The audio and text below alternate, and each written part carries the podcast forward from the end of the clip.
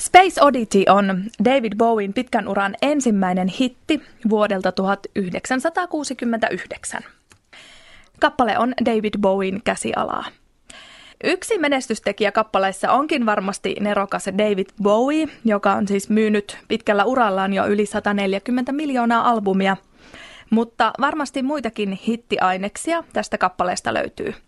Ja niitä pohditaan nyt siis täällä kahden asiantuntijan voimin – Eli täällä asiantuntijoina ovat Olli Heikkinen, filosofian tohtori, muusikko ja musiikin tutkija, sekä jatsmuusikko ja musiikin tohtori Ari Poutiainen. Lähdetään vaikka nyt Olli sinusta liikkeelle. Mitäs tästä kappaleesta jäi heti ensimmäisenä mieleen? Se visuaalinen maisema, minkä tämä maalaa, tämä teksti tietysti, mutta myöskin musiikki. Tämä on varmaan kaikista maailman hittibiiseistä niin ehkä kaikkein elokuvallisin. Tämä on sellainen pienois elokuva ilman sitä elokuvaa. Entäs Ari? Munkin mielestä tässä tämä elokuvallisuus ja visuaalisuus on jotenkin olennainen osa tätä kappaleen kuuntelemista. Eli jännä juttu, tätä kappaletta ei voi kuunnella ajattelematta samalla sitä Stanley Kubrickin elokuvaa. Mutta sen lisäksi tässä on mun mielestä jotenkin jännän kiehtovan kirkas ja kaunis melodia. Kiehtovan kaunis melodia, palataan tähänkin kohta, mutta pureudutaan ensiksi tähän visuaalisuuteen ja elokuvallisuuteen. Miten kappale voi oikein olla visuaalinen ja elokuvallinen? Tämä alkaa fade innillä, eli soitto ikään kuin liukuu eetteriin pikkuhiljaa, niin se korostaa sitä tunnelmaa, että tämä lähtee jostain niin keskeltä, että ollaan keskellä jotain tapahtumaa tai elokuvaa, joka on jatkunut jo jonkin aikaa. Ja myöskin sitten se, että tässähän ei ole kertosäkeistöä. Kerto, kertosäkeistöhän laulussa, se aina katkaisee tarinan kertomisen. Millainen rakenne tällä kappaleella sitten oikein on? No tässä on ensin intro, sitten tässä on toinen osa, se, se voisi nimetä vaikka aaksi, ja Ari voikin jatkaa. Lunttaa tästä yhdestä lapusta laskelmista, että se A-osa, minkä Olli mainitsi, niin se olisi kuuden tahdin mittainen, ja sen jälkeen tulee seitsemän tahdin mittainen B-osa. Ja sitten sen jälkeen kuuden tahdin mittainen C-osa, ja sitten siellä on instrumentaali välisoitto, ja vielä olisi viisitahtinen D-osakin. Joo, mutta aika olennaista on se, että kun yleensä populaarimusiikki perustuu kahdeksan tahdin periodeihin, niin tässä niitä ei ole ollenkaan, niitä kahdeksan tahtisia. Tässä on kaikkia muita. Viisi, Te- tekijät kuusi, eivät seitsemän. ole osanneet laskea. niin. Mutta se, mikä tässä on minusta niin hienoa, että tässä on peräkkäin niin kuin hyvin eri tunnelmaisia osia. Ensin tällainen tuota, niin, hyvin tämmöinen vaatimaton melodia ja ala, vähän niin kuin alakulla. Mm, ground control to Major Tom tuon alttoviulu tuo ääni. Niin, hu- huomioikaa kaikki kuuntelijat. Täällä me avaruudessa alttoviuluinemme. Ground control to Major Tom. Ja niin edespäin. Sitten se toinen, toinen tuota, niin osa on hieno laulullinen melodia. Kata. Mm, ja, ja menee huomattavasti korkeammalle, lähtikin heti korkeammalta. This is ground control to Major Tom. You really made the great. Tähän vielä korostuu tänne, että niin tämmöinen melodiikka, kun kuuntelet kappaleen ita- italiankielisen version, eli Bowiehan teki tästä myöskin italiankielisen version Italian markkinoille, missä se menestyi oikein hyvin. Se on nimeltään Ragazzo Solo, Ragazza Sola, eli poika yksin ja tyttö yksin. Mutta kun kuulee Bowin laulamassa niin tätä melodiaa, just tätä, tätä B-osan melodiaa italian kielellä, niin alkaa ymmärtää se, että minkä takia Bowie – voitti Italiassa laulukilpailun vuonna 1969. okay. Hänellä on selvästi Sanremon laulukilpailujen perintöä veressään. ja sitten tuota, niin tämän jälkeen, tämän osan B-osan jälkeen tulee semmoinen hieno utuinen äh, C-osa, missä on Mai Seiska sointia.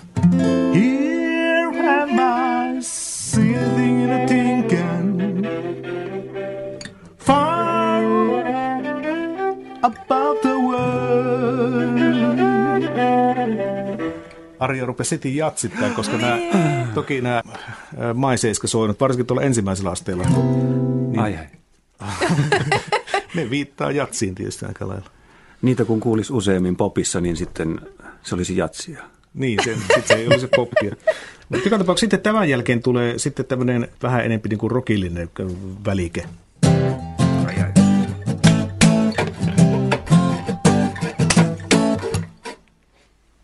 Lyhyt pätkä oli. Se oli lyhyt pätkä, mutta se on kuitenkin selkeästi niin kuin ihan, ihan eri tunnelmainen pätkä kuin nämä, nämä eri, edelliset osat. Saisiko muuten tuosta välikkeestä, minkä äsken soitit, niin, niin siteerata tätä tämmöistä yhtä populaarimusiikin yleisteosta Catherine Charltonin Rock Music Styles. Tässä esitellään mukavasti sille, että, että juuri tämä Bow, ilmeisesti Bowien soittama rämpytysvälike. Soitatko vielä kerran?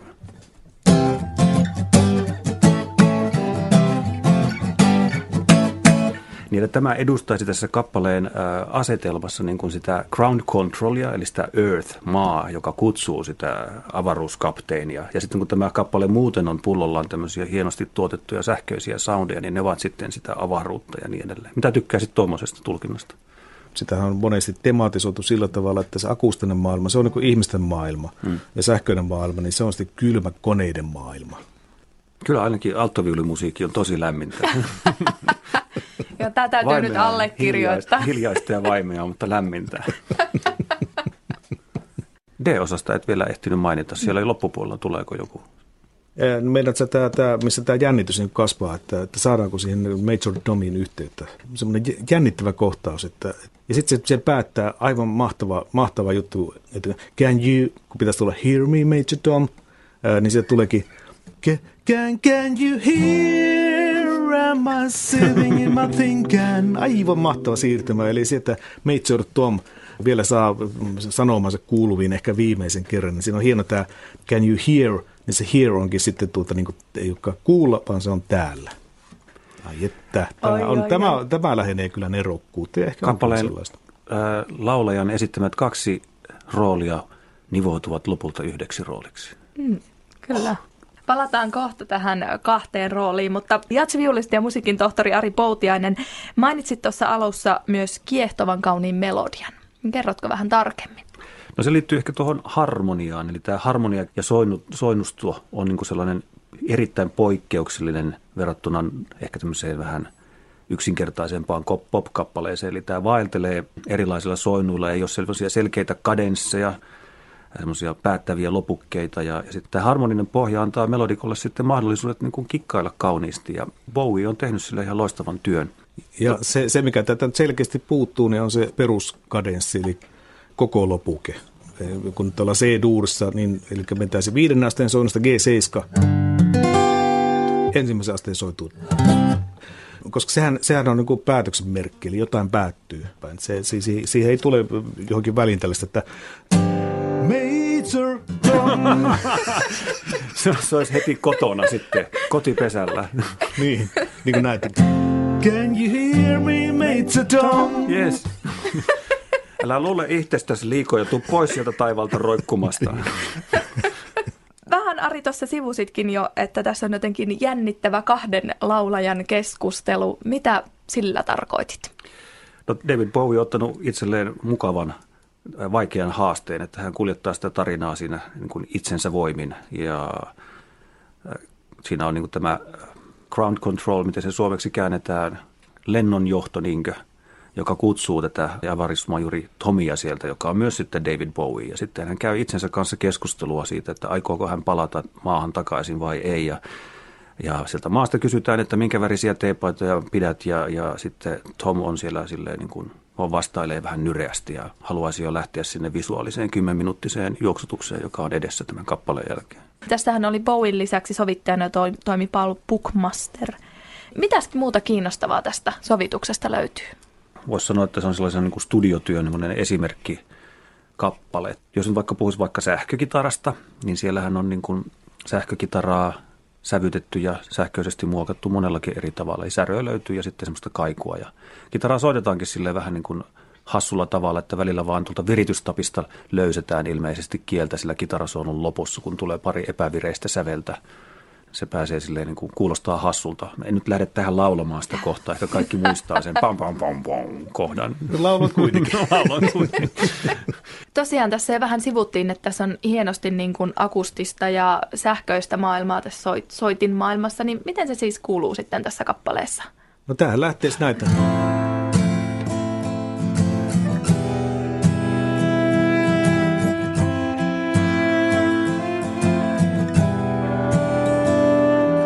Se lähtee akustiskitara rumppauksella. Siinä alkuperässä ei alttoviulu ole. Mut siitä, se ei vaan kuulu, se on niin hiljaisella siellä, se ei vaan kuulu siinä vaiheessa. Niin kuin alttoviulusoolo yleensäkin, että se niin. menee vähän ohi, Joo, niin kuin no, suomalainen kesä. No, no ehkä tästä sen takia juuri hitti tulikin. Se, se. Mutta sitten sit, sit siellä heti alusta lähtien, niin siellä on myöskin sähköinen soitin, eli se on se Karsean kuulon Margan syntikka, mikä sillä, sillä oli joku nimikin, mutta mä en muista enää. Mm, oliko se stylofoni? Stylofoni, joo. Stylofoni. Sama, joo mikä liian sitten ollutkaan. Ja se oli Bowin oma soitin, että se kuuluu Bowin tekemällä demolla. Mutta haluan nyt kyllä siihen alttoviuluun vielä palata silleen vähän, että kyllä ne Bookmasterin sovittamat jousistot, joissa on varmasti mukana myös alttoviulusta, ja ne ei vaan tietenkään kuulu sieltä ja erotu, niin kyllähän ne nyt sille lisää tähän kappaleeseen niin kuin todella tärkeän elementin. Eli... Se on semmoinen, niin kuin, se tausta on semmoinen niin kuin helmeilevä, hmm. ja se tuo siihen semmoisen ikään kuin, mulla niin kuin visuaalisesti tulee mieleen, että kun katsoisi vaikka sitä Major Tomia leijailemassa avaruudessa, niin jonkun tällaisen niin kuin visuaalisen vääristävän kautta, jonkun linssin kautta, joka vääristää sitä kuvaa.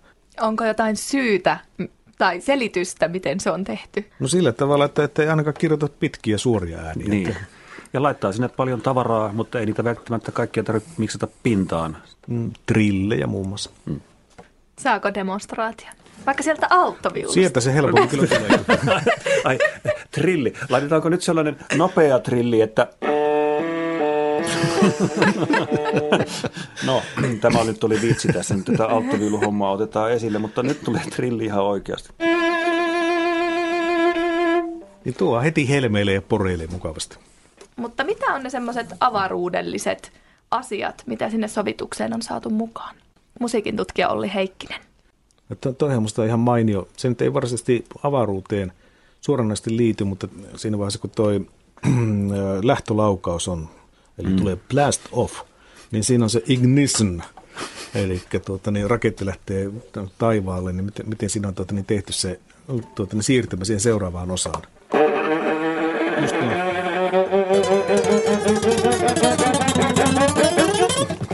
Raketin lähtö, totta kai se on kaikkein jännittävin hetki kuulennossa ja avaruuslennossa. Ja sitten tuota, sit se, että onnistuuko se vai ei. Sitten kun se onnistuu, niin mm, this is ground control. Se on niinku, semmoinen niinku voittosävelmä, että yes, me onnistuimme. Mennään sitten hieman tähän sanotukseen. Tästähän on hirveästi ollut spekulaatioita, että kertooko tämä oikeasti nyt tämmöisestä avaruusmatkasta vai kenties jostain aivan muista asioista. Niin Tuleeko teille mitä tästä sanotuksesta mieleen? Joo, no 60-luvun jutu, lopun jutut, niin kaikkihan kertoo huumeista. niin.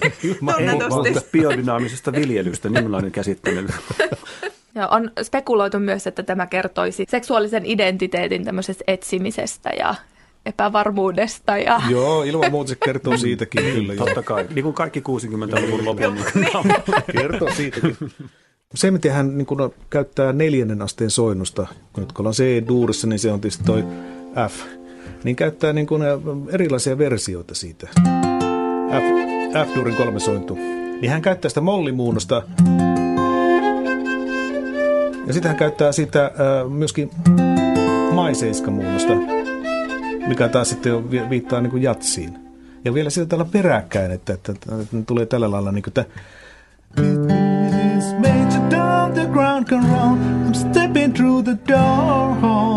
Ja nyt tulee Molly. And I'm floating in the most peculiar way. Duuri. Ja sitten Molly. And the stars look very different today. Ja sitten tulee se maiseiska.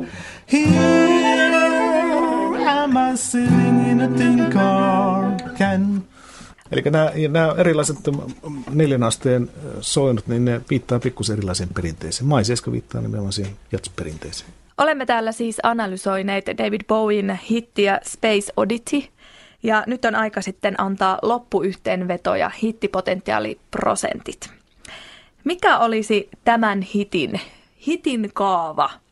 Musiikin tutkija Olli Heikkinen hieno elokuvallinen tarina, jota kertosäkeistö ei suotta katko.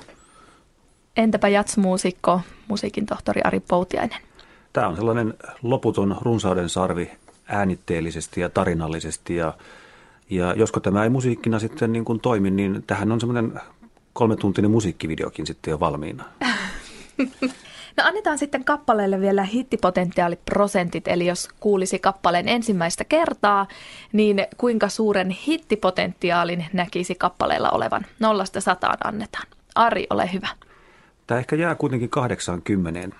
Ei saisi suurta yleisöä koskaan tarpeeksi aliarvioida, niin kuin Unto Mononen sanoo, mutta ehkä tässä voi olla niin kuin sitten liikaa haasteitakin ollakseen hitti. Ainakin nykymaailmassa tällainen olisi ehkä liian vaikeaa yleisölle. Joo, mä laitan 74. Sen takia, että tämä vuonna 1969 se alkoi olla sitä pahinta purkka-aikaa. Että, eli että tuli tällaisia biisejä, että sugar, di, di, oh, honey, honey. Niin siinä kontekstissa niin tämä, onhan tämä aika erikoinen biisi. 74. Eli tästä tulee siis hittipotentiaaliprosentit 77.